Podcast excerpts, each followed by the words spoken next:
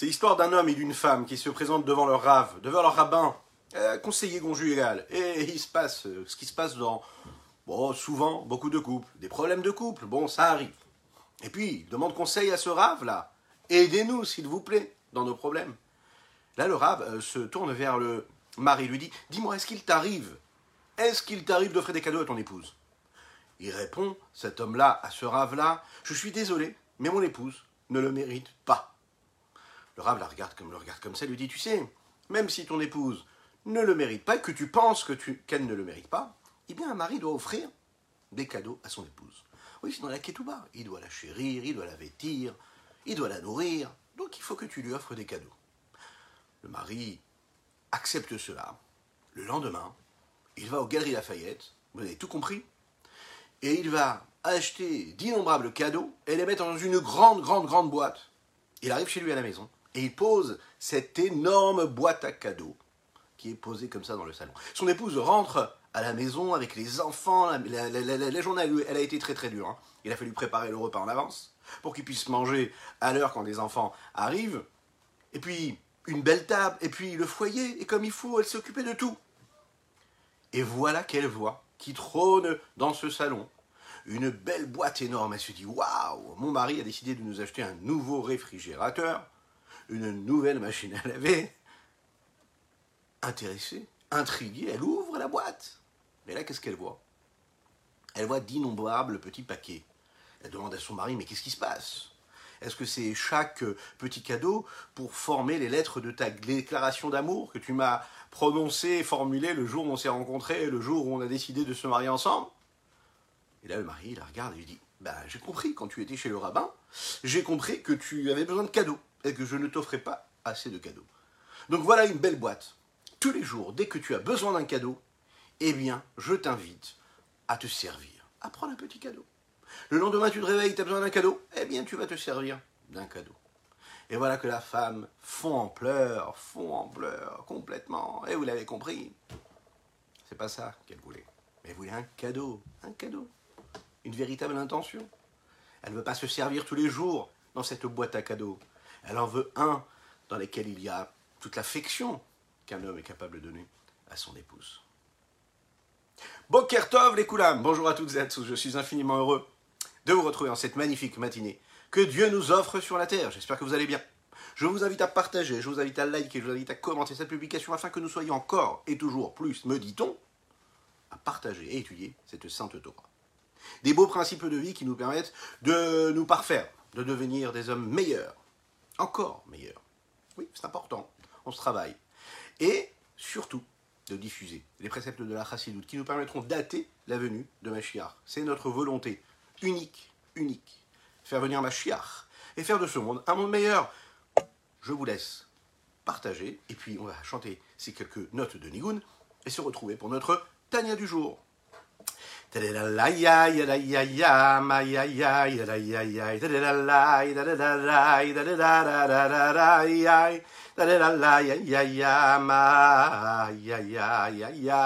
da la ya ah ya ya da da la ma ya ya ya ya da ya ya ya ya ya ma da ya ya da da ma ya ya ya ma ya ya ya ya ma ya ya ya ma da la ya Ayay da la la la ma ya ya ya ma ya da la ya ya ya ya ya ya da la ya ma ya ya ya ya ya da la ya da ya ya ya ya ya da ma ya da ya ya Ayay da da ma ayay da da ayay ma ayay Ayay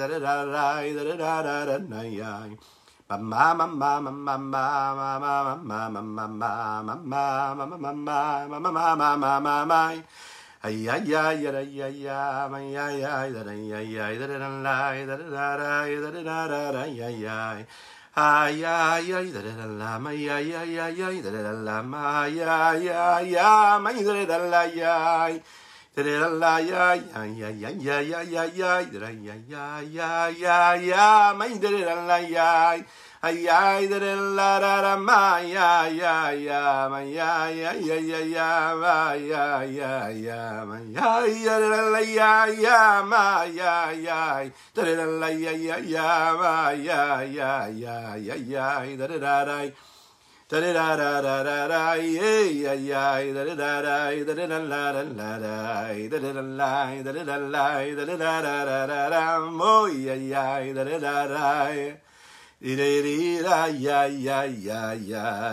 à tous ceux que nous rejoignent sur les différents réseaux, que Dieu vous bénisse. Je vous rappelle que nous sommes présents en direct et en replay sur les différents réseaux, podcast, audio, oui, iTunes, Spotify, Deezer. N'hésitez pas à vous inscrire, à recevoir ces cours-là et surtout à vous abonner, c'est très important. Likez la page sur YouTube, ça nous donne beaucoup de force, vous le savez. Alors oui, quelle est la solution à ce problème? Ah oui, cette femme, cet homme-là, qui veut lui offrir des cadeaux et qui ne le fait pas comme il faut. Essayez de se poser cette question-là. A priori, c'est une bonne solution que nous avons trouvée ici. Une belle boîte à cadeaux, il y en a beaucoup, et puis elle se sert quand on a besoin, quand on en a envie. La réponse, elle est que le problème, il est que le cadeau ici, il est juste technique. Ce n'est pas les gestes qui comptent, mais c'est l'intention. Il faut qu'il y ait de l'âme dans un geste, pas juste le corps. Il faut qu'il y ait une bonne intention, il faut qu'il y ait une bonne direction, il faut qu'il y ait quelque chose de profond, de l'énergie. Un homme qui n'est pas capable de voir la valeur de sa femme, de son épouse, et qui ne comprend pas intellectuellement que son épouse mérite un cadeau, peu importe en fait qu'elle mérite ou pas en réalité, qui ne comprend pas qu'elle a besoin d'un cadeau, qu'il doit en tant qu'homme lui offrir un cadeau, là est le problème, déjà intellectuel chez lui. Ah mais elle ne mérite pas, oui mais elle ne mérite pas par rapport à ton échelle de valeur, par rapport à ce que toi tu penses qui est nécessaire ou pas. Ok, et peut-être que tu as raison, peut-être qu'elle ne remplit pas tout ce que toi tu as besoin qu'elle remplisse, dans son domaine, peu importe, ça peut arriver. Est-ce que toi tu es irréprochable? Oui, peut-être, souvent. On pense toujours qu'on est irréprochable. Mais ton devoir, c'est de lui offrir un cadeau. Et ça, c'est la différence. Celui qui n'est pas capable de, intellectuellement, donner de la valeur à son épouse, eh bien, ne pourra jamais, concrètement, ressentir le désir et la passion et la volonté, le sentiment, l'émotion, d'aller lui offrir un cadeau. Le cadeau qu'il lui donne en réalité quand il donne cette grande caisse avec ses petites boîtes n'a pas d'intellect et n'a pas de sentiment, n'a pas d'âme, n'a pas de volonté. C'est quelque chose de technique, quelque chose qui est sec. C'est un corps sans âme, c'est un cadeau que la femme, elle, ne veut pas recevoir. Une femme, une épouse, elle préfère recevoir un petit cadeau qui n'a pas autant de valeur parfois, qui ne coûte pas si cher que cela. Mais si l'intention est là, ce sera le plus beau des cadeaux. Dans la vie, c'est comme ça. Lorsqu'on a un rapport, un contact avec quelqu'un, on est capable de faire des choses qui sont techniques. On se sent qu'on est obligé de faire pour se rendre quitte. C'est-à-dire que on n'a pas vraiment compris, on n'a pas vraiment la volonté de le faire. Et on le fait parce qu'il faut le faire.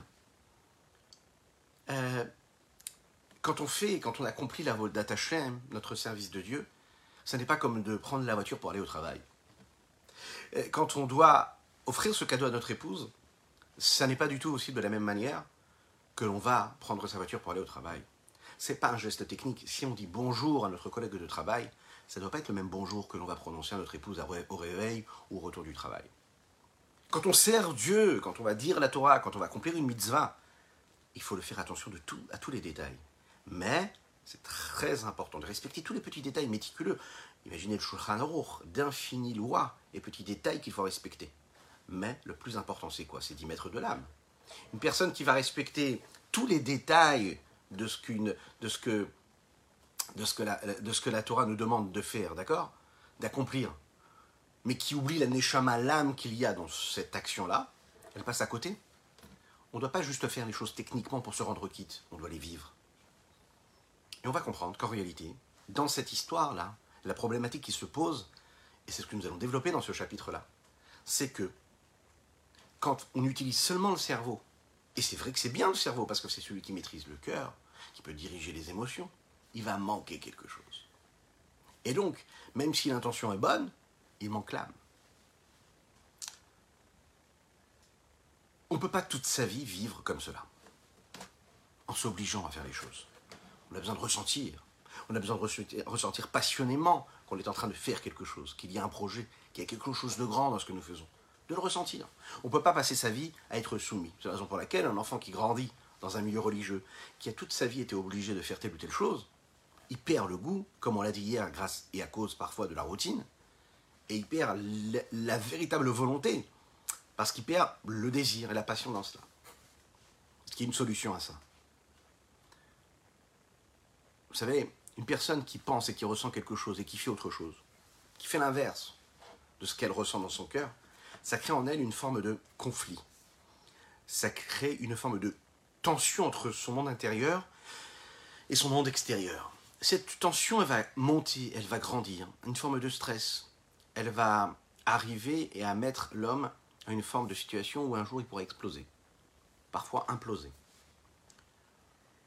C'est un petit peu ce qui se passe dans la vie. Vous savez, quand un homme se met en colère et qui est touché, qui est vexé par une personne qui est en face de lui, qui est touché, qui ne supporte pas la réaction d'autrui envers ce qu'il est lui, et qui se retient de répondre. Il se retient, mais à un moment, il peut plus. Il peut plus se voiler la face, il a besoin d'exploser. Il a besoin de dire ce qu'il ressent véritablement. Il ne peut pas rester comme ça. Et c'est important aussi, parfois, d'extérioriser. Alors, on ne demande pas d'exploser de colère quand on a quelque chose à reprocher à quelqu'un. Ça peut se vivre de manière différente. Hein, on peut par exemple prendre un verre d'eau, des Khalim, et de se calmer. On peut aller courir 1 ou 2 kilomètres. On peut décider de marcher. On peut décider d'aller se défouler, peu importe comment. Vous voyez ? Et de cette façon-là, on a permis à cette colère qu'on avait en nous de s'extérioriser.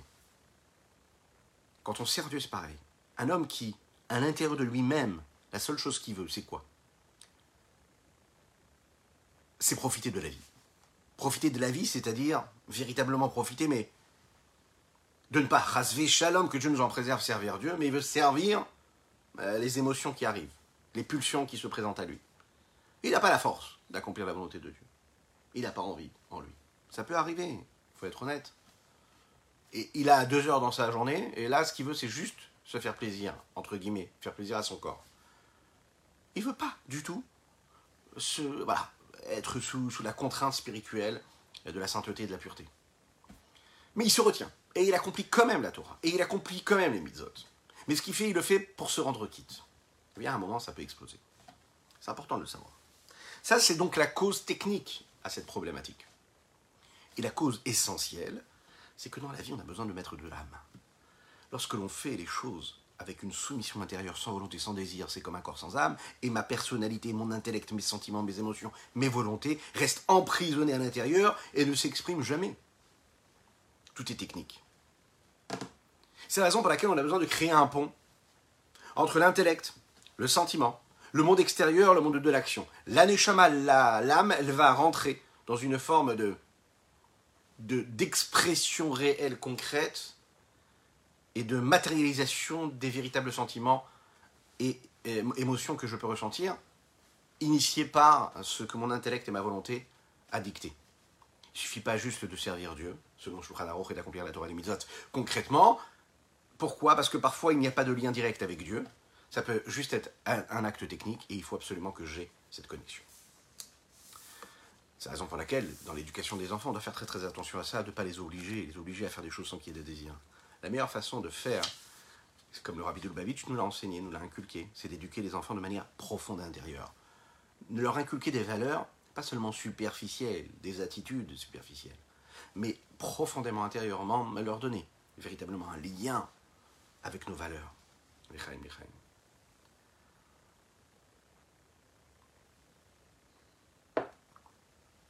Il faut réussir à transmettre à nos enfants l'amour de la Torah, le respect de Dieu, de manière profonde et intérieure, intrinsèque. Pas parce que socialement il faut le faire, pas par rapport aux autres, par rapport au regard, mais parce que profondément on a ces valeurs-là. Lorsqu'un enfant sent cette profondeur-là, il sent cet amour que ses parents ont pour lui, et quand il lui inculque ces valeurs-là, à aucun moment ils ont envie de le rejeter. Quand c'est quelque chose qu'on leur a obligé de faire, à ce moment-là, ils ressentent ça aussi. Et la seule chose qu'ils ont envie, Chas v'Shem, que Dieu nous en préserve, c'est le jour où ils n'ont plus cette contrainte-là, qu'est-ce qu'ils vont faire? Ils peuvent rejeter tout cela. Pour réussir cela, il faut utiliser les 3 étapes qui sont à notre portée. Et c'est ce que le Rabbi Shneur Zalman ici va nous dire dans les mots qu'on va tout de suite lire. Chapitre 16. C'est un principe de base dans le service de Dieu, surtout pour les Bénonymes, pour ceux qui sont au milieu, ni Tzaddik ni Racha. L'essentiel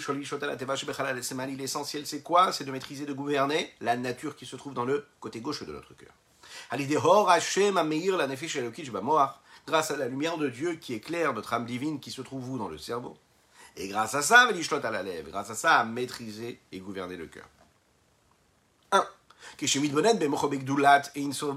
l'homme va réfléchir dans son cerveau à la grandeur d'Akadosh Baoukou, à l'infini du Saint béni soit-il. 2. Et de faire naître après cet approfondissement, ce discernement qu'il a intellectuel, faire naître un esprit de conscience afin d'intérioriser ce qu'il a réussi à comprendre. 3. Veirat Hachem, à faire entrer la crainte de Dieu, Bemocho, c'est-à-dire qu'il y a dans son cerveau, elle va entraîner quoi? L'yotsumera. Elle va lui permettre quoi? De s'écarter du mal. Alors il y a différentes façons de voir qu'est-ce que ça veut dire de s'écarter du mal. Mettre le mal de côté, ne pas le regarder, se mettre dans le côté positif, ou bien écarter le mal véritablement, être volontairement en train de repousser le mal. On va le voir, la Chassidoute nous dit, ne te concentre même pas sur le mal, il s'écartera tout seul, si tu assétov, si tu fais le bien. 4e étape, Veirat Hachem. Excusez-moi, on a oublié une ligne. Comment est-ce que je fais sourméra? Ça veut dire que je m'écarte et je me mets en retrait de tous les interdits de la Torah, mais même, vous savez, même les interdits des Chachamim, Veisure des Rabanan, des Oraita ou des Rabanan, Afilou Isur Kal Shalivrehem, même une petite, vous savez, des petites conduites qu'on a l'habitude de respecter, un petit détail. Même ça, je vais y faire attention. Vetalmud Torah chez Galeries Koulam. Et cette étude de la Torah qui correspond à toutes les mitzvot de la Torah. Je vous rappelle que nous étudions pour la Refoua Shenema de Pinchas Ben Yentel, mais aussi de Shalev et Esther Bat Yael, que je lui donne plein de force, qu'elle puisse faire beaucoup de mitzvot et de Torah. En bonne santé jusqu'à 120 ans. Dites Amen v'Amen. Amen v'Amen. Voilà, parfait. Imaginez Amen v'Amen que vous dites ici, là, à Los Angeles, ou à Bar Ilan, en Eretz Israël, où vous nous suivez. On vous dit un grand bonjour d'ailleurs. Sachez que vous soyez en live, en replay. C'est Amen v'Amen. Là, beaucoup de force. Ouais. On est parti voir un jour le rabbi Nahum de Tchernobyl, un très très grand tzaddik. On lui a apporté un verre de kidouche. Ses mains ont commencé à trembler. Ses mains ont commencé à trembler et le vin qui était dans ce verre-là a commencé à tomber de ce verre-là. La personne qui était à côté a pris la bouteille de vin et lui a versé encore du vin. Et encore une fois, le vin s'est renversé. Une troisième fois, on lui a reversé le vin. Et là, encore une fois, les mains tremblent, et le verre se vide, et le vin tombe. À la fin, il a réussi à garder le verre de vin rempli, et il a pu faire le kidouche sur ce vin. On lui a posé la question ensuite, on lui a dit « Mais qu'est-ce qui s'est passé? Pourquoi est-ce que vous avez tremblé ?» Il a expliqué, il a dit « Lorsqu'on m'a donné ce verre de kidouche, j'ai commencé à réfléchir devant qui je me tenais. » Qu'est-ce que ça veut dire que je vais faire kidouche maintenant? Je vais sanctifier le jour de Shabbat par ce vin-là. Et par cela, je vais sanctifier le jour de Shabbat. J'ai la chance, le mérite d'être dans le projet divin. Et Dieu, il attend ma bénédiction. J'ai pris conscience devant qui je me tenais, c'est-à-dire devant Akadosh Baruch, devant Dieu. Il y a une crainte et une peur phénoménale, extraordinaire qui est tombée sur moi, qui s'est posée sur moi.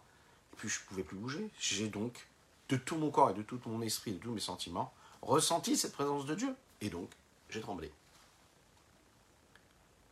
La question c'est, est-ce que nous aussi quand on fait une mitzvah on tremble? Est-ce que nous aussi quand on étudie la Torah on vibre, on sent qu'on est en train de s'attacher à Hachem? Est-ce que quand on fait une mitzvah on met une pièce à la tzedaka, on sent qu'on est en train de faire trembler le monde? Est-ce que quand on est en train de donner un sourire à son prochain, à tout faire pour que notre couple fonctionne comme il faut? Est-ce que quand on fait, on se force, même quand on n'a pas envie de faire ce qu'il faut pour éduquer nos enfants? Est-ce qu'on est conscient? Est-ce qu'on vibre? Est-ce qu'on ressent quelque chose quand on fait la tfilah? Est-ce qu'on tremble, nous, quand on est devant Akadosh Baruch Hu, parce qu'on est conscient qu'il y a Dieu partout? Est-ce que quand on va au travail et qu'on travaille pour subvenir aux besoins de notre foyer, ou pour aller donner de la tzedaka ensuite, est-ce qu'on est conscient que tout ça, ça vaut le coup? Pourquoi? Parce qu'on est en train de s'attacher à Dieu, que Dieu il est en face de nous, parce que nous, on est là comme ça. Est-ce qu'on ressent les choses comme ça? Quand on ressent les choses comme ça, quand on les vit de cette manière-là, mais alors n'importe qui passe devant nous, il a aussi envie, lui, d'accomplir la Torah et les mitzvot. Cette personne-là, elle va vibrer parce que toi, tu es en train de vibrer. Elle te voit vibrer, elle a envie de vibrer elle aussi. Elle sent qu'il y a quelque chose, il y a une lumière qui ressort de ce que tu es en train d'être et de ce que tu es en train de faire. Donc, qu'est-ce qu'elle se dit ? Waouh, moi aussi, j'ai envie. Pourquoi ? Parce que c'est quelque chose d'intérieur qui est vécu. Et là, la superficialité, elle n'a jamais de place dans ça. Il faut qu'il y ait une sincérité, une intégrité dans le message. Sinon, le message, il ne passera pas. Ou il passera, mais de manière superficielle. Et la personne qui va le recevoir, l'enfant, l'épouse, le mari, le milieu social, ça ne changera rien. Ça va créer quelque chose de superficiel. Mais si on gratte un petit peu, ça va disparaître. La sincérité, l'intégrité, elle va percer, transpercer tous les murs. Les murs de pierre comme les murs de fer. Maintenant, le problème, c'est qu'il reste parfois un de ces ingrédients-là qui n'est pas encore ici. Ça veut dire quoi ? Eh bien, 1, dans la conduite, 2, il manque un peu de sentiment, 3, il manque aussi parfois de l'intellect. Le problème, c'est qu'entre ce que nous devons faire et ce qu'il y a véritablement dans la réalité, il y a un grand écart. Il faut qu'il y ait l'intellect, le sentiment, il faut aussi qu'il y ait une conduite réelle. Ce qui est plus courant, c'est que pas toujours on a réussi à mettre en route et à utiliser ces 3 ingrédients qui sont nécessaires et primordiaux en même temps. Que ce soit dans notre rapport social avec autrui, que ce soit dans notre lien avec Akadosh Baoukou. Prenez des exemples. Parfois, j'ai le sentiment, et ça marche pas très bien, j'ai même envie, j'ai le désir, je me suis levé avec la pêche, la vitalité. Et j'ai aussi la conduite qui correspond à ce sentiment-là, qui me demande et qui installe en moi ce désir-là de faire ce que j'ai à faire. Bokertov à ceux qui nous rejoignent sur les différents réseaux, que Dieu vous bénisse. N'oubliez pas de partager, c'est important. Il me manque cet intellect par contre. C'est-à-dire que je fais ce qu'il faut parce que j'ai reçu, j'ai ressenti. Mais mon cerveau, lui, n'est pas convaincu de ce que je dois faire ou pas. Par exemple, mon cerveau n'est pas convaincu que je dois avoir un contact avec cette personne-là qui est respectueuse. Ça veut dire... Non, enfin... J'ai pas compris qu'il fallait que j'ai un contact respectueux ou valorisant avec cette personne, même si je ressens le besoin et que je me conduis comme il faut. Mais intellectuellement, je ne l'ai pas encore assumé. Là, il est probable que, si par exemple, j'ai ce rapport-là avec Akadosh Baoukou, quand je n'aurai pas le sentiment, eh bien, je ne ferai pas ce qu'il faut faire. Quand je n'aurai pas l'envie, par exemple, de me connecter à autrui, quand je n'aurai pas envie véritablement de créer la sérénité, la paix dans mon foyer, eh bien je ne ferai pas d'effort. Pourquoi ? Parce que c'est juste l'émotion à un moment donné qui m'a donné envie de créer un bon lien avec mon épouse ou avec mon mari. Là, j'en ai pas envie. Pour X raisons, j'ai le Yetzera qui me donne toutes les raisons de me dire que elle ne mérite pas, comme cette personne-là qui veut offrir des cadeaux et qui pense qu'elle ne mérite pas. Comme l'intellect n'est pas là, eh bien je ne vais rien faire. Je vais faire que quand j'en ai envie. Et vous savez ce qui se passe ? On fait très peu. Pourquoi ? Parce que c'est pas toujours qu'on a envie d'être bon. J'ai pas toujours envie d'avoir un visage accueillant et souriant envers celui qui passe dans la rue, ou que je croise à la sortie des classes, quand je vais chercher mes enfants, ou que je croise parce que c'est mon collègue de travail, ou que je croise à la synagogue. Si je mets juste mes sentiments, alors aujourd'hui j'ai envie, demain je n'ai pas envie. Et faites le test chez vous à la maison ou en voiture, au travail déjà. On a plus souvent pas envie que envie. Comme ça. Donc il faut qu'il y ait l'intellect. Donc l'intellect manque ici. Et l'autre côté. Imaginons l'intellect me dit, il faut que tu te comportes comme il faut avec ton épouse. Il faut que tu te comportes comme il faut avec tes enfants. Il faut que tu te comportes comme il faut avec tes collègues de travail, avec la personne que tu vas croiser au supermarché, avec toi-même, avec Dieu. Et ça, ton intellect, il est là, il est présent. Mais t'as pas l'émotion, t'as pas le sentiment, ça ne vibre pas en toi. Il y a un problème aussi.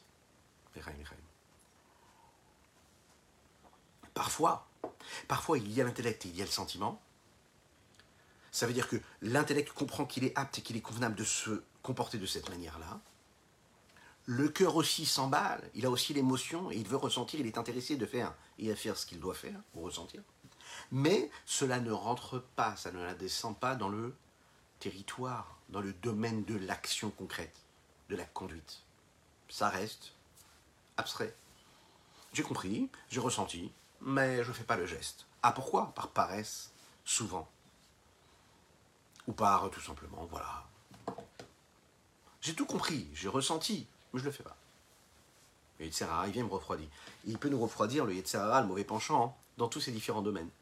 Dans le domaine intellectuel, dans le domaine émotionnel et dans le domaine de notre conduite concrète.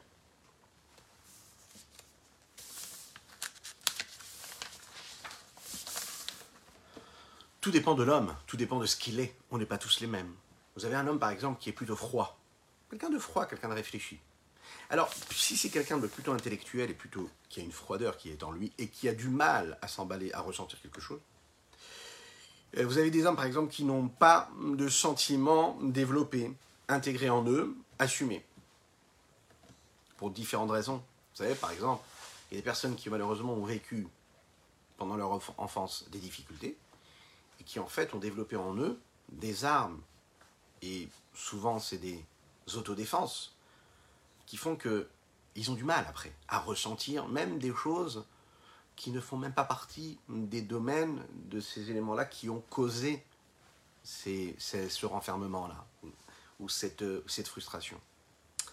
Quand l'homme, malheureusement, a subi beaucoup de difficultés dans son enfance, ou même quand il a grandi dans son adolescence, etc., mais il a créé des armes en lui qui font que les difficultés l'ont endurci. Et quelqu'un qui était endurci, que Dieu nous en préserve par les problèmes de la vie, ben il aura du mal à être émotionnellement patient pour l'autre, ou patient même avec soi-même. Il aura du mal à avoir cette sensibilité. Il a manqué de quelque chose, il a manqué d'amour, il a manqué d'affection, il a manqué de confiance, il a subi des choses dans son enfance ou dans son adolescence, eh bien il s'est endurci, il s'est renfermé. Qu'est-ce qui va se passer avec cet homme-là? Qu'est-ce qui va se passer avec cette personne-là qui a besoin de ressentir mais qui ne ressent pas? Cela va impacter tous les domaines de son existence. Que Dieu nous donne les forces. Quand un homme, par exemple, vit dans un entourage, c'est une chose qui fâche, mais c'est important de les savoir. Quand nous-mêmes, on est comme il faut, mais on vit dans un entourage qui est à l'inverse de ce qu'on devrait vivre.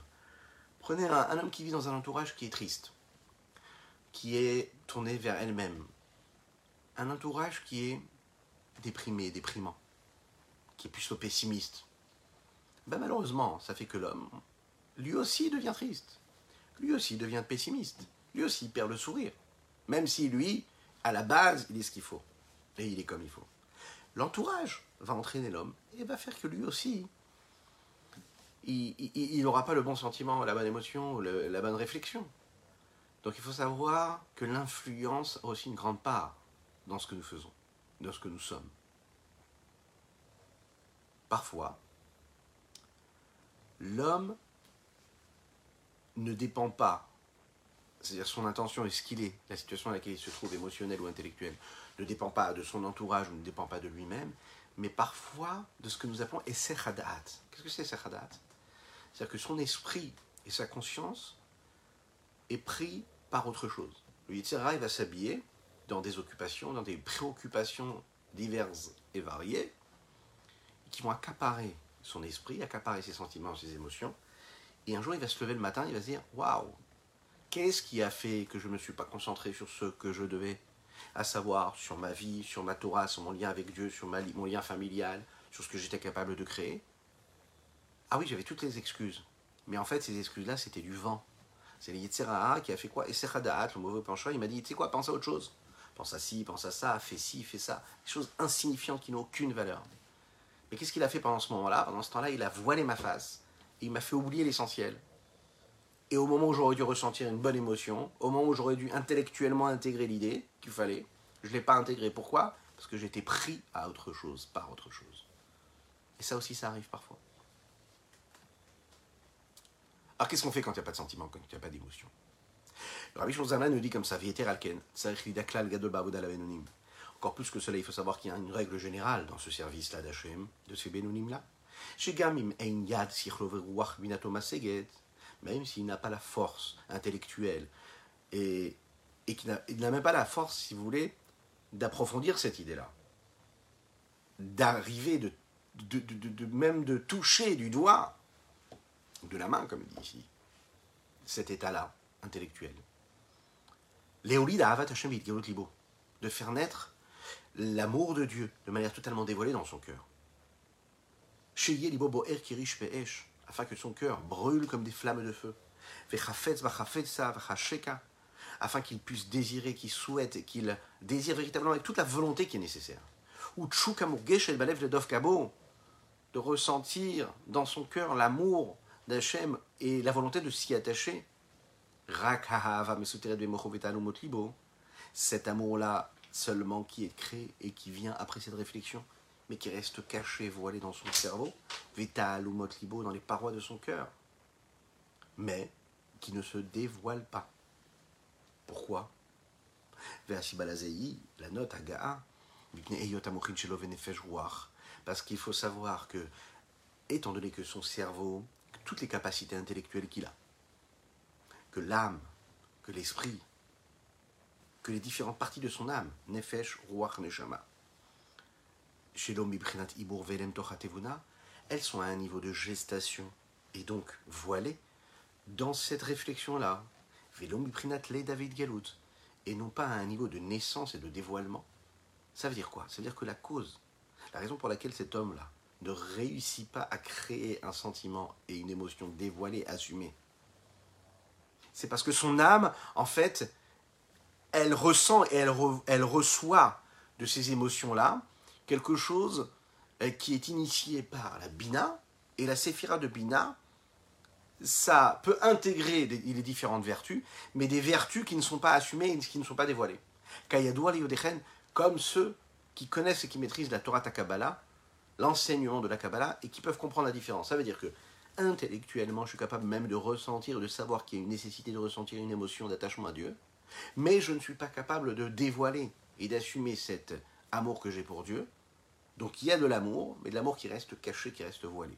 Un peu comme un enfant qui est dans le ventre de sa maman, et dans lequel il y a tous les membres, Baruch HaShem, en bonne santé, du corps de l'enfant. Tous les membres sont là, seulement ils sont voilés, ils ne sont pas assumés.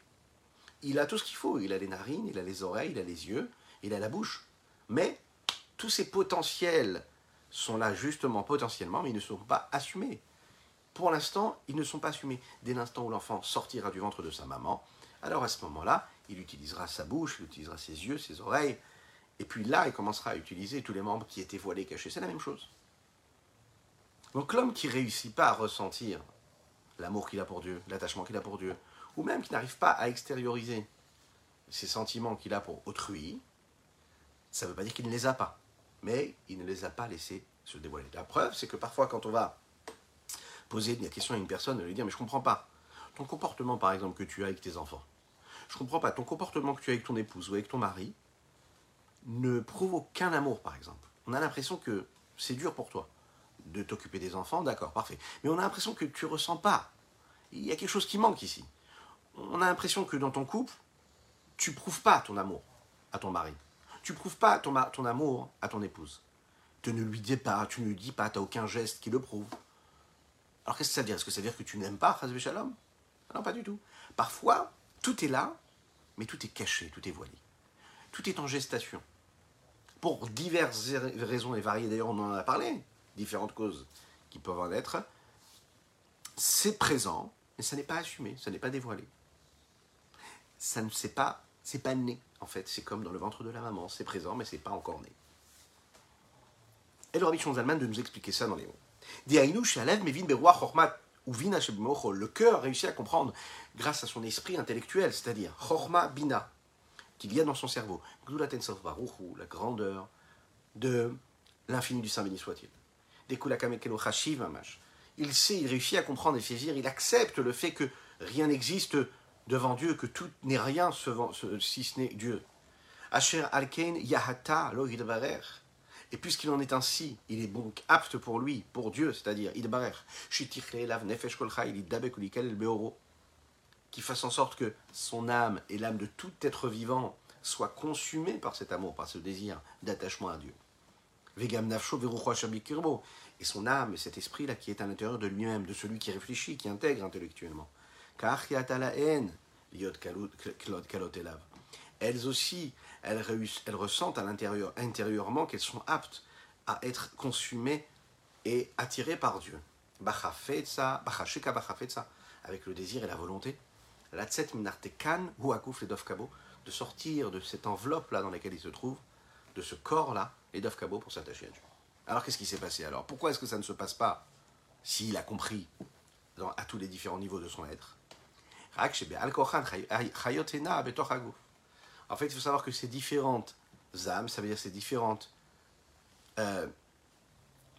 aspects de cette âme-là, sont dans le corps, mais elles sont un petit peu comme cette épouse qui est bloquée par son mari, que Dieu nous en préserve, qui ne la libère pas. C'est le mot qu'il emploie ici. On appelle ça une veuve vivante. C'est terrible comme terme. Utsurot, elles sont saisies, elles sont enfermées dans le corps de l'homme. C'est-à-dire qu'elle ne peut pas. Elle est emprisonnée. Elle voudrait se marier, vivre une émotion, vivre quelque chose, mais elle ne pourrait pas. L'âme ne réussit plus à s'attacher à Dieu, elle est enfermée dans ce corps-là. La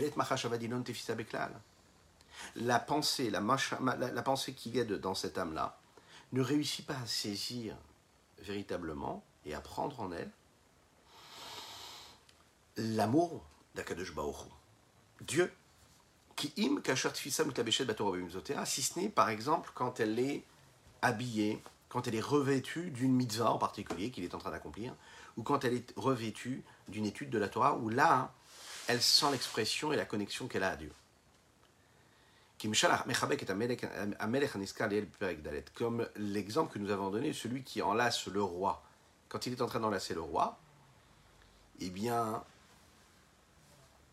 tous les membres de son corps, de ce roi-là, sont dans les bras de celui qui l'enlace. Mais est-ce que ça veut dire qu'il est à l'intérieur? Est-ce que ça veut dire que lui, à l'intérieur, il a été touché véritablement par cela? C'est pas obligatoire. Ça reste quand même un attachement. Oui, il est entouré de tous les membres. C'est la raison pour laquelle quand on va faire une mitzvah, même si à l'intérieur de nous-mêmes, on n'a pas réussi à faire naître ce désir d'amour véritable pour Hachem, mais si je fais une mitzvah, si j'étudie la Torah, à ce moment-là, je suis véritablement en train de faire la chose. Je suis en train de ressentir quelque chose. À l'intérieur de moi, globalement, je n'ai pas réussi à faire en sorte que toujours je ressens ce lien-là, cette envie d'être consumé par cet amour de Dieu. C'est autre chose. Autrement dit, c'est l'action qui compte quelque part à un moment. Ah, peut-être ci, peut-être cela, peut-être l'intention n'est pas là, mais concrètement, il se passe ce qui doit se passer. C'est l'exemple de la petite histoire qu'on a déjà racontée, je pense, de ce pauvre-là qui mange quand même, véritablement. C'est quoi cette histoire? Les Khalim. Un jour, le Rabbi Shneur Zalman lui a dit, l'auteur du Tanya, a été invité chez un riche homme qui avait l'habitude de faire beaucoup de bien, beaucoup de mitzvot, et qui était très généreux avec ceux qui en avaient besoin. Cette personne-là qui l'a invité connaissait le Nourazaken, mais pas au point de savoir qui il était vraiment. Il a compris qu'il avait un invité qui était important. Il a décidé donc de discuter avec lui dans une entrevue. Et là, il a dit tout ce qu'il pensait. Il a dit au Nourazaken, regardez, Baruch HaShem, merci mon Dieu, j'ai beaucoup d'argent, ce qu'on souhaite à chacune et chacun. Et je fais beaucoup de bien. Je distribue beaucoup, je donne beaucoup. Et j'ai construit ici un magnifique bâtiment. Et dans ce bâtiment, les gens peuvent venir, ils tapent à la porte ou même pas. Et ils peuvent trouver tout ce dont ils ont besoin. Ils peuvent trouver à manger, ils peuvent dormir, ils peuvent boire. Et même, plus que cela, lorsqu'ils sont de ce passage, on leur donne même un petit pactage. Et on leur donne un petit peu d'argent dans une enveloppe qu'ils puissent continuer leur route comme il faut. Le rêve. Tout le monde vient ici pour se faire inviter et pour venir profiter de cela, tellement on est généreux. J'ai un seul problème. Écoutez bien ce qu'il lui dit, cet homme-là, ce riche homme. Il dit, le problème, c'est que j'ai l'impression d'être faux. J'ai l'impression que c'est un gros mensonge, ce que je suis en train de faire. J'ai vraiment l'impression que tout ce que je le fais pour un intérêt particulier. Je le fais parce que j'ai envie que mon nom soit noté partout. Je suis très heureux quand le journal sort et qu'on dit, voilà, cette grande œuvre est dirigée par tel et tel homme. Voilà le nombre de pauvres qu'il a aidés, voilà ce qu'il a fait. Ça me fait du bien d'entendre que tout le monde dise que c'est moi qui fais tout ça. Donc j'ai un intérêt personnel, puisque moi je suis quelqu'un qui essaie de me travailler. Donc mon cher Rabbi, j'aimerais vous demander une question. Est-ce que vous pensez vraiment que je devrais arrêter? Je suis venu poser la question, est-ce que, puisque tout ce que je le fais par intérêt, et que je suis là pour prendre du kavod, de l'honneur de ce que je fais, est-ce qu'il faut que j'arrête complètement de le faire? Ou est-ce que je continue? Et là, le Rabbi l'a regardé comme ça, il lui a dit, mais j'ai une question à te poser. ces pauvres-là, ils mangent ou pas? Ils mangent. Tout ce que tu me racontes là, c'est peut-être vrai. Peut-être que toi, tu es là pour prendre des intérêts personnels. Peut-être que tu te grandis, peut-être que tu nourris ton ego de tout cela. Ok. Mais ces pauvres-là, est-ce qu'ils sont en train de manger quand ils s'installent? Quand ils partent avec leur petite enveloppe qui va les aider à continuer leur route, l'enveloppe, elle est concrète ou elle est faussée, elle est mensongère? Non, elle est concrète.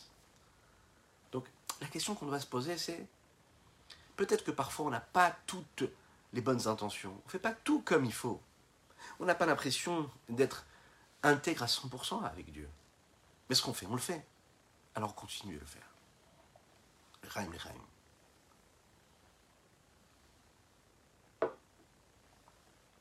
Ce qu'il nous propose ici, le Admor HaZaken, c'est en fait de sauter, de passer de la pensée jusqu'à l'action. Parfois, c'est pas grave si j'ai pas eu la bonne émotion, mais j'ai eu la bonne pensée, j'ai eu l'action, c'est l'essentiel. C'est un processus convenable. Oui, le mieux, c'est d'intellectualiser, de ressentir et ensuite de faire. Mais parfois, je peux sauter l'étape de l'émotion. J'ai compris et donc je fais. Si tu as compris intellectuellement qu'il est convenable de te comporter de cette façon-là, fais-le, c'est tout. Dis ce que tu dois dire. Ah, j'arrive pas du tout à comprendre comment je devrais et pourquoi je devrais me comporter de cette façon-là. Cette personne-là qui est en face de moi ne le mérite même pas. Elle est complètement à côté de ce que j'imaginais. Pas grave, toi tu fais ce que tu as à faire. Tu ne ressens pas véritablement le besoin, mais tu fais ce que tu as à faire. Il nous dit ici dans les mots le Rabbi Shneur Zalman, quand j'approfondis ce sujet-là, c'est-à-dire l'attachement qui est nécessaire en Dieu, comment? Qui se trouve, qui se trouve dans les, vous savez, dans les méandres de l'inconscience, du cerveau, de l'intellect, mais aussi du cœur parfois. Ou piv velibo shavin. Et que ce qui sort de sa bouche et de son cœur soit égal, alors ça veut dire que la décision a été prise, a été créée dans son cœur, et elle se concrétise véritablement comment? Chez Mekayem, Ken, il accomplit véritablement ce qu'il doit accomplir, Bepiv, grâce à ce qu'il va dire. Kefi, Ashanigmar, Bitumlat Libo Mocho, comme il a été convenu et décidé dans l'intelligence même, ça peut être l'intelligence du cœur, c'est-à-dire le discernement, le fait qu'il assume émotionnellement et cérébralement. Deinu comment? Yot betorat Hashem Chetzo, à savoir que tout son souhait ce soit d'étudier la Torah. Veillez gavayomam valayla bepiv, et de dire les mots jour et nuit avec sa bouche. Imaginez ce que ça veut dire. Vechen aidei mushar evarim, et que ses mains et que tous les membres de son corps, mekaimim mitzvot kifim shenikbar b'tumnat libo, accomplissent les mitzvot comme il a été convenu dans la sagesse et par la compréhension de son cœur ou de son cerveau. Quand on dit compréhension du cœur, on va dire ici par le fait que le cœur puisse assumer véritablement cela. Arrêtez-vous d'Azo, cette réflexion de la Béchet Bemaasé, elle va s'habiller dans l'action. Dibour, la parole, Machachevet, sa Torah mitzvotea, et la pensée de la Torah et de ses mitzvot. Liotlaim, Bechinat Mochin, Vechayut, Vegatfin et Fachalela. Ça devient comme des ailes pour cette Torah et ces mitzvot-là, afin de leur permettre de s'envoler et d'aller vers le haut, de voler vers le haut. Kilu Asabem et Dechilo Vechimu, comme si que il avait donc assumé et accompli cette Torah et ces mitzvot-là avec l'amour et la crainte. Ah, il n'a pas eu d'émotion, il n'a pas eu d'amour et de crainte. Mais comme c'est quelque chose qui est quand même caché en lui et qu'il le fait quand même, alors ça leur permet quand même de monter. Mamage, véritablement. Par le dévoilement de ce qui se passe dans son cœur, le dévoilement des sentiments de son cœur, par le souhait, l'envie, le désir, la passion même ressentie, et son âme qui a soif en Dieu. De par cette chaleur et cet emballement et ces flammes de feu qui expriment l'amour qu'il y a dans son cœur, comme il est dit un petit peu plus haut.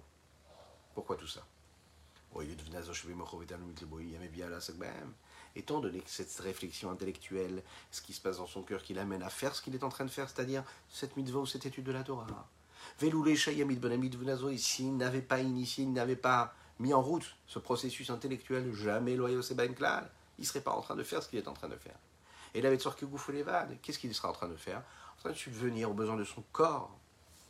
Vigam matmid belimudo betivo, même si c'est quelqu'un qui a l'habitude, par exemple, quelqu'un de sérieux, quelqu'un qui étudie la Torah, quelqu'un qui le fait parce que c'est quelqu'un qui intellectuellement sait que tous les soirs, de 9h à 11h, il étudie. Ok? Alors que son cœur est en vie, que son cœur n'est pas en vie, qu'il ait des émotions, qu'il n'ait pas d'émotions, peu importe. Il le fait quand même. Il dit à Falpiken ou avec gouffe le termitivo, mais à ce moment-là, il aime son corps plus que quoi? Sa nature. Pardon, excusez-moi, il aime son corps de par sa nature, c'est-à-dire naturellement, plus que ce qu'il est en train de faire. Parce qu'il ne ressent pas. Il fait ce qu'il doit faire. Mais si on tape à sa porte, on lui dit hey, « qu'est-ce que tu... » Ah non, non, c'est mon corps. Ah, je fais parce que j'ai réussi à intégrer dans l'ordre des choses, parce que je suis quelqu'un d'ordonné, qu'il fallait que j'étudie, que ça fait partie de mon équilibre. Mon équilibre, c'est que de 9h à 11h, j'étudie. C'est ce qu'on va voir ici. L'accomplissement des mitzvot sans désir, ça manque. Un jour, il y a un chassid qui est venu voir le Tzemach Tzedek. Le Tzemach Tzedek, le petit-fils de Rabbi Shneur Zalman de Liadi, l'auteur du Tanya, il lui a dit, voilà, je ne me sens pas très bien. Et j'ai étudié la Torah, mais je n'ai pas très chèque, je n'ai pas envie. Comme ces enfants qui n'ont pas envie, j'aime pas ça. Vous savez ce qu'il a répondu, le Tzemach Tzedek? En fait, ça arrive à tout le monde, vous savez, même à ces enfants-là. Ces enfants qui n'ont pas le désir, qui désirent d'étudier la Torah parce qu'ils n'ont pas l'envie. Mais souvent, c'est à cause des professeurs, on ne le dit pas, on le dit à voix basse. Souvent, c'est à cause des parents qui ne réussissent pas, on le dit aussi à voix basse. À leur donner l'envie. Ce qu'il faut, c'est travailler sur ça. C'est ça qu'il faut se dire. Pour réussir à, comme on l'a dit tout au début du cours, si vraiment on ressent nous-mêmes de l'amour pour l'étude, eh bien, les enfants ressentiront aussi cet amour-là. Ils seront attirés par ça. Un enfant qui voit son père attiré par quoi? Par les belles voitures ou les belles maisons. Mais lui aussi, toute sa vie, il voudra des belles voitures et des belles maisons. Parce qu'il a vu que son père, il vibrait, qu'il avait les yeux comme ça qui scintillaient quand il passait devant une belle voiture et une belle maison. C'est comme ça. Quand à l'enfant, il voit, même pendant les premières années, même si on n'a pas l'impression qu'il suit cette route-là, mais au bout de quelques années, l'enfant, naturellement, il fera ce que son père a toujours aimé ou ce que sa mère a toujours aimé. Le Tzemach Tzedek l'a regardé comme s'il lui a dit « Ok, tu n'aimes pas étudier ?» C'est ce qu'il lui a répondu. Il a dit « Et moi, qu'est-ce que je dois faire? J'aime étudier. » Et j'aime étudier, ça veut dire faire les mitzvot, étudier la Torah, même si tu n'en as pas vraiment envie, ça a aussi quelque chose de magnifique. Ça a une valeur ajoutée. Parce que tu es en train de faire ce que Dieu te demande, parce que Dieu te l'a demandé. Et ça, c'est énorme, de faire ce que tu dois faire, parce que tu as compris que tu dois le faire, même si tu ne le ressens pas.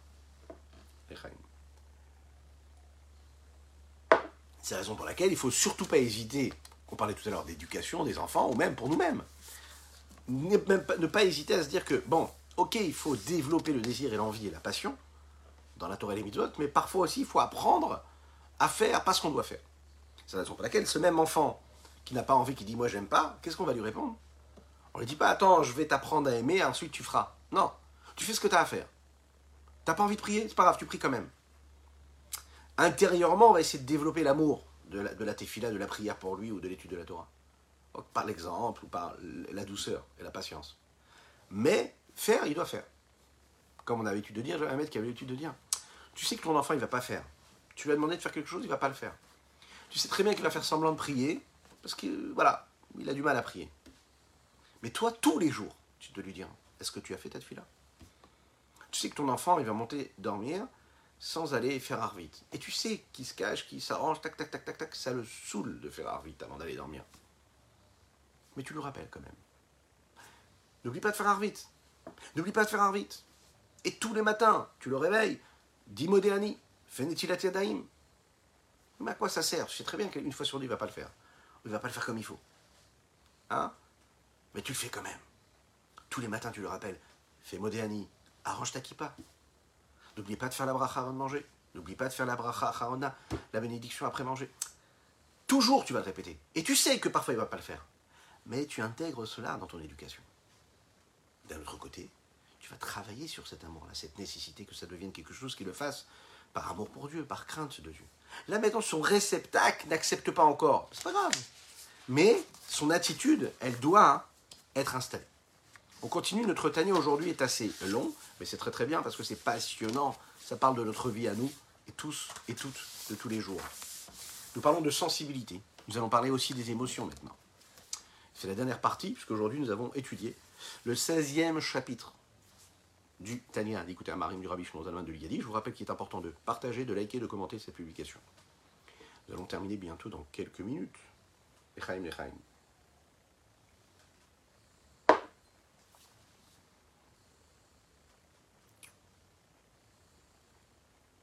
Il y a dans le cœur du sang. Ce sang-là, il est dans l'âme. Il est l'âme. Kinefesh abasar badami.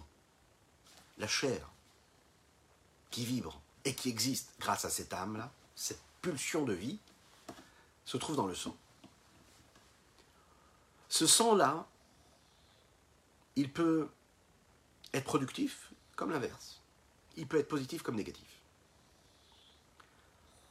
Le sang, c'est ce qui se met et qui s'emballe, et qui se met en route lorsqu'on a un sentiment, lorsqu'on a une émotion. Mais le sang, c'est ce qui aussi oxygène tous les différents membres du corps. Est-ce que vous savez comment on dit l'émotion en hébreu? N'hésitez pas dans les commentaires. En live et en replay, on vous attend. Regesh. Regesh. Les argish, ressentir. Regesh, c'est resh, gimel, shin. Il y a un autre mot en hébreu. Si l'on intervertit les lettres, on arrive à un autre mot qui s'appelle Gecher. Gecher, c'est le pont. Le pont. Le Rabbi Shneur Zalman, ici, nous dit que parfois, et que souvent d'ailleurs, notre objectif, c'est quoi? C'est de créer un pont entre l'âme et le corps. Souvent, l'âme ressent quelque chose, le corps veut autre chose. Le sentiment, l'émotion, Regesh, nous permet de créer Gecher, un pont entre les deux. C'est pour ça qu'il faut beaucoup investir dans l'émotion, dans le sentiment, la sensation. D'un côté, le sentiment vient de l'âme et c'est quelque chose de spirituel, de profond. De l'autre côté, le sentiment a des expressions qui sont parfois physiologiques, qu'on est capable de mesurer grâce à des outils médicaux, d'ailleurs, scientifiques, à tel point que le fait d'être émotionnellement, émotivement un peu trop emballé dans quelque chose peut avoir même une influence positive ou négative sur le corps. Il suffit par exemple de regarder l'encéphalogramme plat ou agité du cœur. On est capable de dire ce qui se passe dans le cœur en fonction des battements du cœur. Les pulsations du sang qu'il y a sont aussi une unité de mesure. Lorsqu'on voit une personne par exemple qui n'est pas bien, qui transpire, on sent qu'elle a quelque chose, qu'elle est en train de vivre quelque chose, ou parce qu'elle a fait un effort physique, ou parce qu'elle est en train de ressentir une peur, une panique. Quelque chose. Il suffit de regarder la couleur du visage pour se rendre compte que le corps est capable de donner des informations sur ce qui se passe à l'intérieur de ce corps. Donc là, on verra qu'en fait, il y a eu un véritable pont entre le regesh, le sentiment, l'émotion, et c'est devenu ce gecher-là, cette émotion-là, avec le corps. Lorsqu'il y a un tremblement, par exemple, le corps qui tremble, eh bien c'est tout le corps qui tremble. Pourquoi est-ce qu'il tremble? Parce qu'à un moment, il a peur. Ok, mais pourquoi est-ce qu'il a peur? La peur, c'est une émotion qui se traduit par une gestuelle particulière. Et les larmes. Les larmes, c'est l'expression de quoi? D'un sentiment, d'une émotion. Ok? La question maintenant qu'on va se poser, c'est est-ce que quand on sourit, le sourire vient de l'âme ou du corps? On va essayer de répondre à cette question, ce que je vous propose, chez vous, à la maison, au travail, en voiture. N'hésitez pas, si vous êtes avec vos enfants, et vous écoutez ce cours-là. Vous pouvez conduire avec Spotify. Maintenant, vous mettez ça en podcast et vous conduisez. Donc, vous ne regardez pas. Mais faites-le quand même. Souriez. Vous et tous ceux qui sont à côté de vous, demandez-leur de sourire. Et posez-vous cette question-là. Quand je souris, est-ce que c'est mon corps qui sourit ou est-ce que c'est mon âme qui sourit? Allez, donnez la réponse. Bon, on va voir ce que le Rabbi Shneur Zalman nous dit ici. La réponse, c'est que d'un côté, le sourire, c'est quoi? C'est une action physique qui vient du corps, corporelle. C'est-à-dire que l'intellect, ici, le cerveau, a donné l'ordre aux muscles différents qui sont là, à ma disposition, d'aller dans différentes directions afin de donner ce qui s'appelle un sourire. La bouche s'ouvre et les yeux vont se brider un petit peu et ils vont envoyer ce message-là. Il y a toutes les zygomatiques, etc., qui se mettent en route et qui vont se transformer et qui vont donner ce sourire. Allez, faites-le chez vous. Allez-y, allez-y, n'hésitez pas. Ou envoyez-nous des smileys, que ce soit en live ou en replay. Allez, envoyez. Mais qu'est-ce qui s'est passé à ce moment-là? Ça exprime un sentiment de joie, d'amour, de rapprochement, amical ou autre. L'action est vécue par le corps, mais il vient et il exprime ce que je ressens. Bravo! Magnifique. Ce sont donc des exemples ici qui nous montre bien que le sentiment peut être ce pont-là. Regesh devient Gecher. Quand la Torah nous dit que le sang, c'est la vie, La Torah aussi nous dit aussi quelque chose de très intéressant. Elle nous dit qu'on n'a pas le droit de boire le sang. Vous savez que c'est interdit de consommer du sang. Puisque l'âme se trouve dans le sang, et la vie vient de l'âme, donc le sang, qui lui est ce qui permet de transmettre la vie à tout le corps, donc s'il y a du sang qui vient dans tous les qui arrive dans tous les différents membres du corps, et que ça c'est donc de l'énergie, de la vitalité, et que s'il n'y avait pas ce sang-là et cet oxygène, que Dieu nous en préserve, le membre ne serait pas irrigué et donc nourri, et donc il ne pourrait pas continuer d'exister. Si l'âme vitale et le corps matériel sont là, c'est-à-dire que cette âme, c'est quelque chose de spirituel, ce corps, c'est quelque chose de matériel, et qu'il y a en réalité deux domaines, c'est deux planètes différentes. Vous imaginez, c'est un petit peu comme si qu'on voulait créer un pont entre nos capacités olfactives et nos capacités visuelles. Ça n'a aucun rapport, c'est deux planètes différentes. Et pourtant, c'est ce qu'on est en train de nous demander de faire. Le corps qui est matériel et physique, le sang qui est matériel et physique, lui, il a en lui, c'est extraordinaire, ce miracle-là. Comment ne pas croire en Dieu quand on saisit, on réfléchit à ça. Lui reçoit une forme de vitalité qui est cette vitalité qu'on puisse scientifiquement prouver ou pas. Et de nos jours, d'ailleurs, on ne peut pas le prouver, si ce n'est même ces sagesses profanes qui elles-mêmes aujourd'hui, ils reconnaissent que scientifiquement, on est capable de prouver qu'il y a cette vie-là, cette vitalité, cette connexion qu'il y a entre le corps matériel et cette âme-là de vie, qui elle est spirituelle. Donc, ces deux mondes a priori complètement contraires qui se rejoignent, et c'en est la preuve. Donc, le sang qu'il y a devient donc le pont qu'il y a entre l'âme et le corps. C'est la raison pour laquelle il est nécessaire d'avoir de l'amour pour Dieu et de la crainte pour Dieu. Et que cet amour et cette crainte-là deviennent ces deux ailes qui permettent à cet oiseau-là de voler comme il faut. Pour qu'il puisse voler à de hautes altitudes, il faut réussir à faire un travail corporel et physique qui est aussi investi d'une émotion et d'un investissement sentimental et émotionnel. Chachamim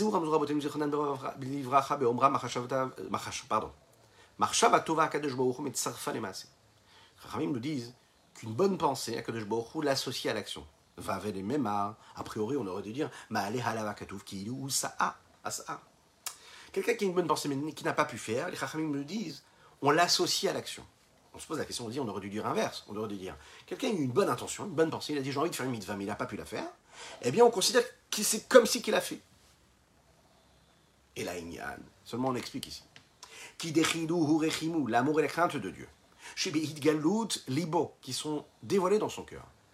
Et qui se dévoilent, qui s'expriment dans son cœur. C'est eux qui s'habillent dans l'action concrète des mitzvot. Ceux qui entrent et qui intègrent l'action concrète des mitzvot. Les hachayotam, les fachalehla, afin de les faire vivre, de les faire monter très très haut, de faire rentrer de la vitalité dans les actions. Qui a l'avogamken chomri. Il faut savoir que le cœur il est aussi matériel et physique. Comme les autres membres du corps. On n'imagine pas en réalité que le cœur soit comme la main ou les pieds. Mais en fait, il faut voir le cœur comme un membre du corps, comme la main et le pied. Et la chouptim michayou de la même. La différence, c'est que le cœur, il est beaucoup plus profond et qu'il est la vitalité des autres membres. Mais ça reste un membre. C'est la raison pour laquelle l'émotion du cœur peut s'habiller et peut prendre forme à travers ces différents membres qui, eux, vont accomplir la mitzvah. C'est la raison pour laquelle la main qui accomplit la mitzvah, elle est habillée et elle a en elle profondément cette vitalité qui vient du cœur, cette attention, cette émotion qui vient du cœur.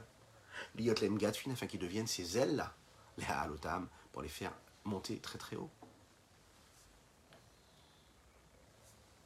Notre saint maître, le fondateur de la Chassidoute globale, le Baal Shem Tov, un jour est rentré dans une synagogue.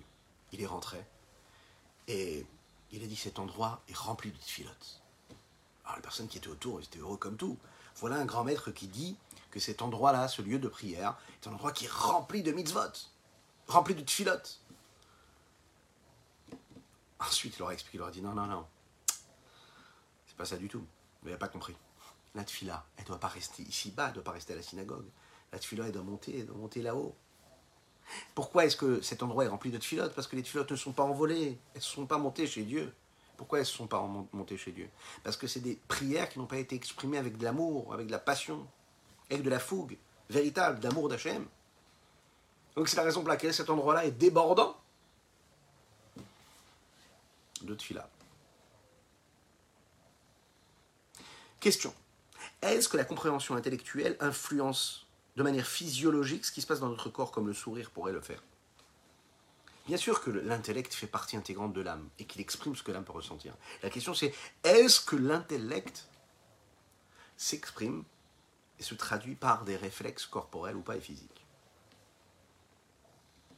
On va voir qu'en réalité, parfois, comme un pont, le pont peut lui-même nous détourner de l'émotion.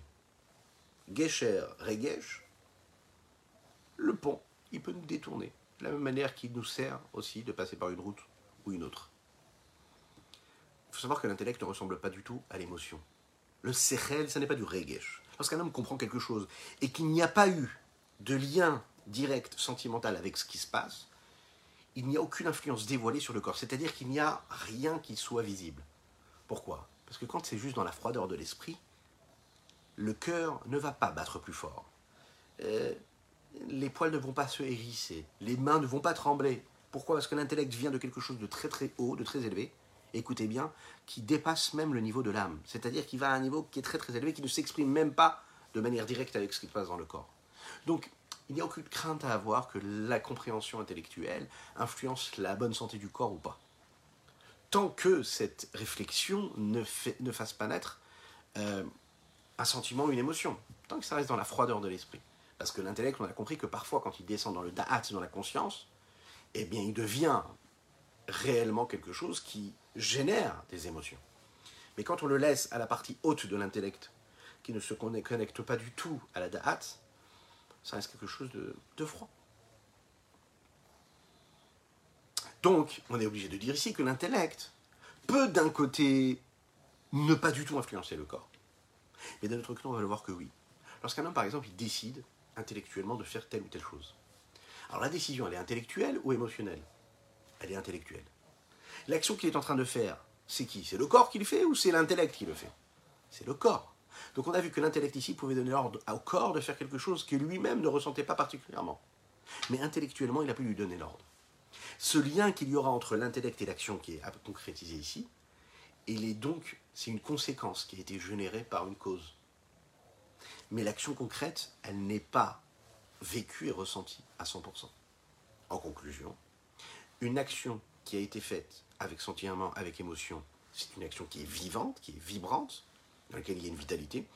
Une action, un acte qui se fait que parce que l'intellect l'a dicté, c'est ce qu'on appelle un acte non vivant, un acte froid. Alors qu'est-ce qu'on fait maintenant quand il n'y a pas ce sentiment ? Alors c'est ce qu'il nous a dit ici le Rabbi Shneur Zalman, Akadosh Baoukou associe ça à de l'action. Il y a eu une pensée intellectuelle et il y a eu une mitzvah concrète qui a été faite. Quand la pensée et l'action ne s'associent pas l'un avec l'autre, Akadosh Baoukou il fait quelque chose de très spécial. Et il va nous permettre de nous aider quand même. Je peux me dire que ce que j'ai fait, c'est comme si je l'avais fait. Donc je ne l'ai pas fait, mais comme j'ai eu envie, c'est comme si je l'avais fait. Et je peux dire non, que la pensée elle-même, elle a initié, elle a créé quelque chose, une nouvelle entité. Ça n'est pas une action habituelle, mais c'est quelque chose d'autre. Regardez ce qu'il dit ici dans les mots. La crainte et l'amour intellectuel, qui sont dans les compréhensions et dans l'analyse et le discernement du cerveau. Dépasse complètement le niveau de l'action. Ils ne peuvent être pour eux des forces qui pourraient s'habiller dans l'action concrète de ces mitzvot-là. Au point de devenir ces ailes-là qui vont monter tout en haut. Si ce n'est que Dieu lui-même associe et les relie de manière active, c'est-à-dire qu'il fasse un lien direct entre la pensée et l'action. C'est la raison pour laquelle on dit une bonne pensée, c'est appelé comme ça, qui est l'un des chilou richmou, ce ne sont pas du tout de l'amour et de la crainte, mamash concrètement, mais idgalout libo, assumé par ce que le cœur peut ressentir de manière dévoilée, qui imbit vonat mocho vetalumot libo keniskarliel, si ce n'est dans la compréhension du cerveau et dans ce qui se passe dans le cœur.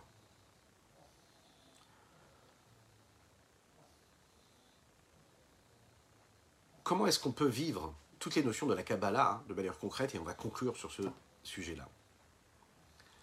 On apprend énormément de sujets, on a pu, Baruch HaShem, grâce à Dieu, et par sa grande grâce et miséricorde, nous permettre de toucher du doigt ces notions kabbalistiques, expliqué dans la Chassidoute. La Torah de la Kabbalah nous apprend, et on l'a vu dans les premiers chapitres, qu'il y a en nous 10 forces. Ces 10 forces-là, elles sont nourries par les 10 séphirotes, les 10 niveaux spirituels qui sont les 10 forces, les 10 réceptacles par lesquels Akadosh Baoukou s'exprime, Dieu s'exprime. Chochma Bina Da'at, cérébral, et puis les émotionnels, les émotives, les émotions. Chesed Gvura Tiferet Netzach Hod Yesod Malchut. Elles sont là pour nous connecter à l'infini du Saint béni soit-il. Il y a dans ces 10 séphirotes-là 3 groupes. Ce qu'on appelle les Mouchin, cérébral, Chochma Bina Da'at. Ensuite, on a les 6 midotes, les 6 vertus, 6 traits de caractère qui sont appelés Chesed Gvura Tiferet Netzach Hod Yesod. Et puis ensuite, nous avons Nekeva. C'est quoi? Nougva. Nougva, c'est la sphère de Malchut, la dernière force. Celle qui est la base de tout. Bah oui, comme les femmes sont la base de tout. C'est vrai, dans le couple, dans le monde, c'est comme ça, on le sait. Dans l'âme de l'homme, il y a l'intellect, il y a ces 6 vertus qui sont les sentiments, et il y a Malchut. Pourquoi Malchut? Parce que c'est l'action concrète. Donc tu comprends, tu ressens, et ensuite tu matérialises. Et Malchut, c'est l'action concrète. Cet ordre-là que nous a donné dans la Kabbalah, c'est pas juste un ordre comme ça qu'on a décidé. Il est là pour exprimer l'ordre du dévoilement d'Akadosh Baoukou, de Dieu, ici-bas. D'abord, il y a la lumière de l'infini du Saint béni soit-il, qui éclaire au niveau de la Chokhma, de la sagesse, le premier niveau de l'intellect. Ensuite, ça va dans la Bina, le deuxième niveau intellectuel, et ensuite ça descend petit à petit, à tel point que la lumière d'Akadosh Baoukou, qui était dans les 3 premières séphirotes, Chokhma Bina Da'at, va descendre jusqu'à la dernière séphira qui s'appelle la séphira de Malchut. Mais pour arriver à Malchut, il faut qu'il y ait ce processus et que ça passe par les 6 autres vertus. La Kabbalah nous dit qu'il y a parfois des liens directs qui se font. Ça veut dire que les premières séphirotes, elles vont passer directement dans Malchut et qu'elles ne passent pas par les 6 midotes sentimentales et émotionnelles. Autrement dit, on peut passer parfois de Chokhma à Malchut directement. De la première, c'est-à-dire la capacité intellectuelle, à l'action concrète, la matérialisation. De la même manière que les séphirotes et lionotes, c'est-à-dire toutes ces forces spirituelles, élevées, suprêmes, elles transmettent cette influence-là cérébrale jusqu'aux émotions, mais que parfois, il y a ces situations où l'intellect arrive directement à l'action, eh bien nous aussi, on doit comprendre que justement, on peut comprendre et faire directement sans avoir passé par les émotions et le ressenti.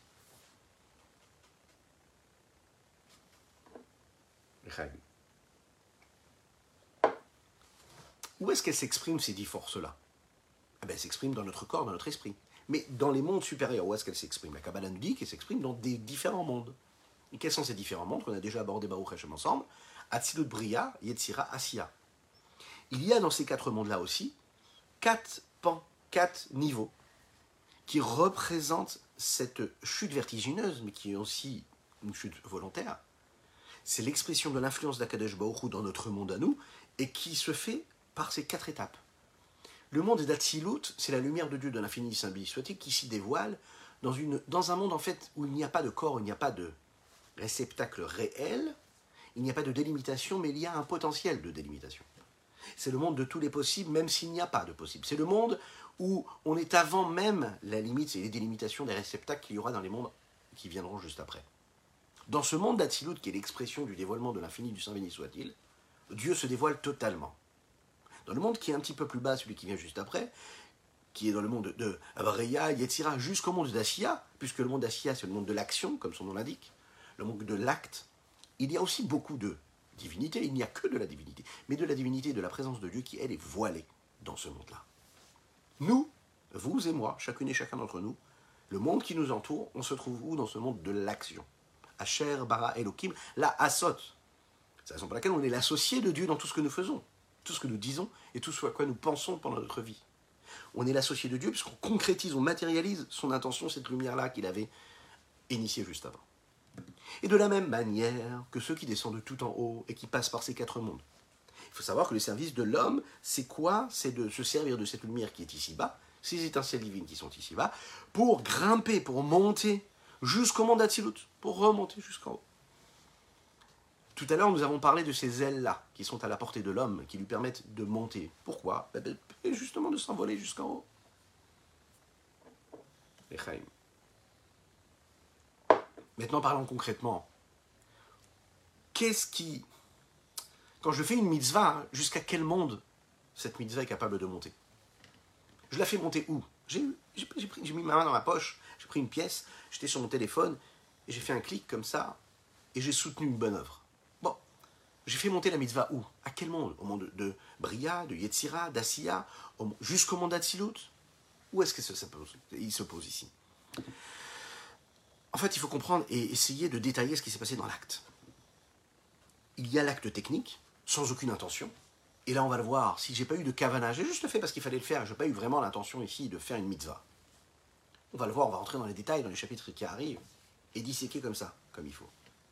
Donc ça va rester dans le monde de la Asiya. Si j'ai fait un acte sans intention, ça reste dans le monde de l'action, l'acte, Asiya. Si j'ai réussi à faire quelque chose avec un sentiment d'amour naturel qu'il y a dans le juif ici, c'est-à-dire que naturellement je l'ai fait parce que je l'ai fait, parce que je suis juif et que je sens qu'il faut que je fasse cette chose-là. J'ai fait ma tefila parce que je sentais qu'il fallait que je la fasse, parce que c'est normal, un juif y prie.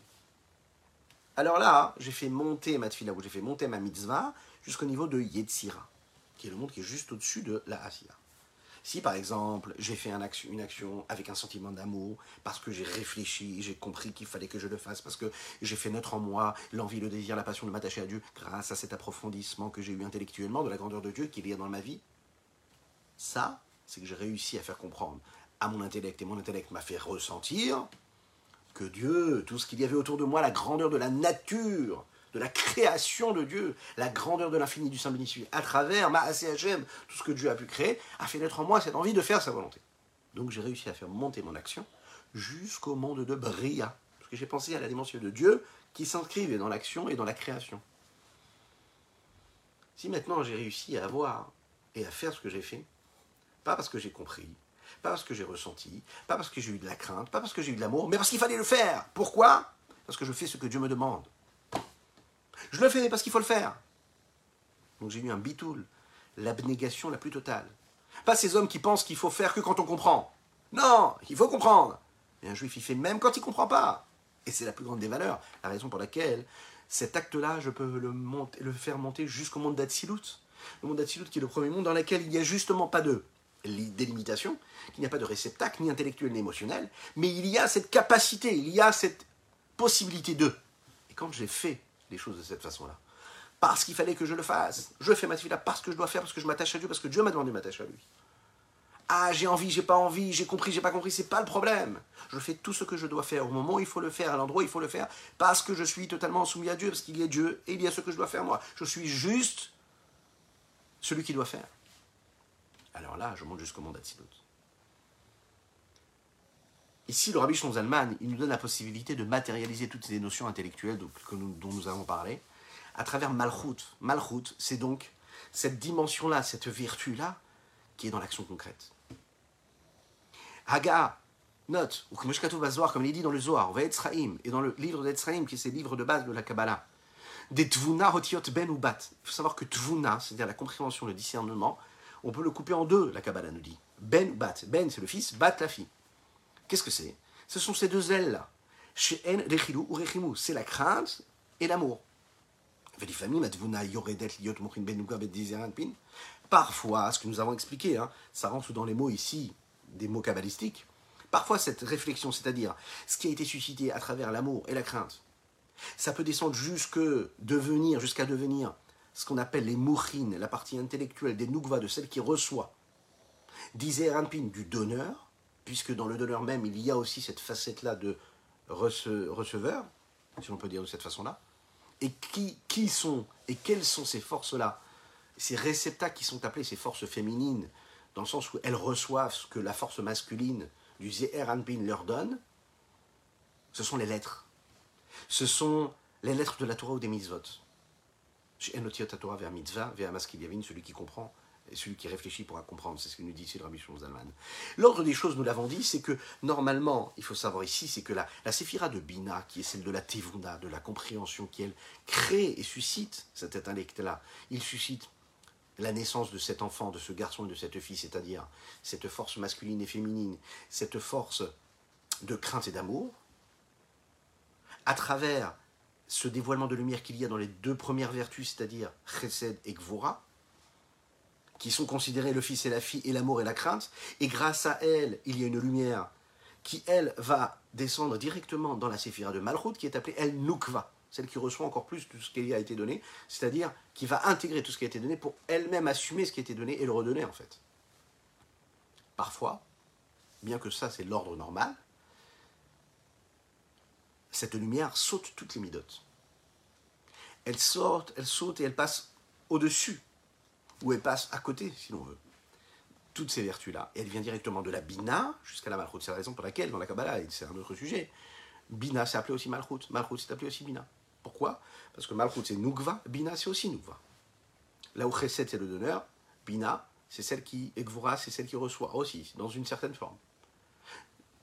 Chesed c'est appelé le donneur, Zeranpin parfois ça peut être aussi appelé de l'autre côté Nukva. Comment cela s'exprime ? À travers la parole et l'action. La parole, c'est Malchut aussi. Malchut, c'est appelé la parole. Pourquoi ? Parce que Malchut, c'est l'extériorisation des choses, la matérialisation des choses. Il y a un potentiel, je le fais passer au réel. Il y a une force, et je réalise, et je dévoile cette force-là, ce potentiel. La parole, c'est ce qui me permet d'exprimer ce que je peux ressentir. Ou ce que j'ai envie de dire, ce qui est dans mon intellect.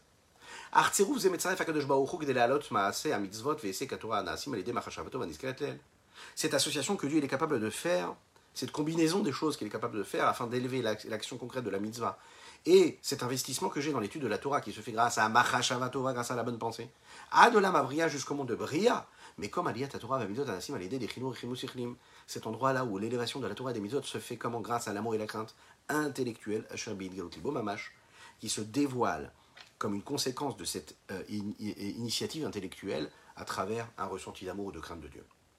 Il faut savoir que même sans cela, la Torah et les mitzvot au lama Yetzera. Même sans cet amour et cette crainte, la Torah va quand même monter quand tu l'as étudiée. Au monde de Yetzera. Comment ? À l'idée des Chiyur et Chimoteviim, grâce à des sentiments d'amour et de crainte qui, eux ne viennent plus de l'intellect, mais qui viennent quand même de ce qu'il se passe dans son cœur, à savoir de manière cachée et voilée. Amesutarim, Belev Kol Yisrael Betodotam, qui sont de manière naturelle, cachés dans le cœur de chacune et de chacun dès leur naissance, puisqu'on est avec ces forces-là, comme ça va être expliqué un petit peu plus loin, à savoir dans le chapitre 18. C'est sur ces mots que nous allons conclure notre Tanya du jour. C'est un cours qui est un petit peu plus long que d'habitude, mais qui est essentiel, que je vous invite à partager, à liker, à commenter, que je vous invite à regarder encore une fois, pour bien comprendre ces notions-là. Je vous souhaite une excellente journée, que Dieu vous bénisse, qu'il vous protège, qu'il inonde votre existence de bonté, de grâce et de miséricorde, qui vous donne la force de faire en sorte qu'intellectuellement, émotionnellement, nous puissions agir avec cette richesse que Dieu nous a donnée. À bientôt.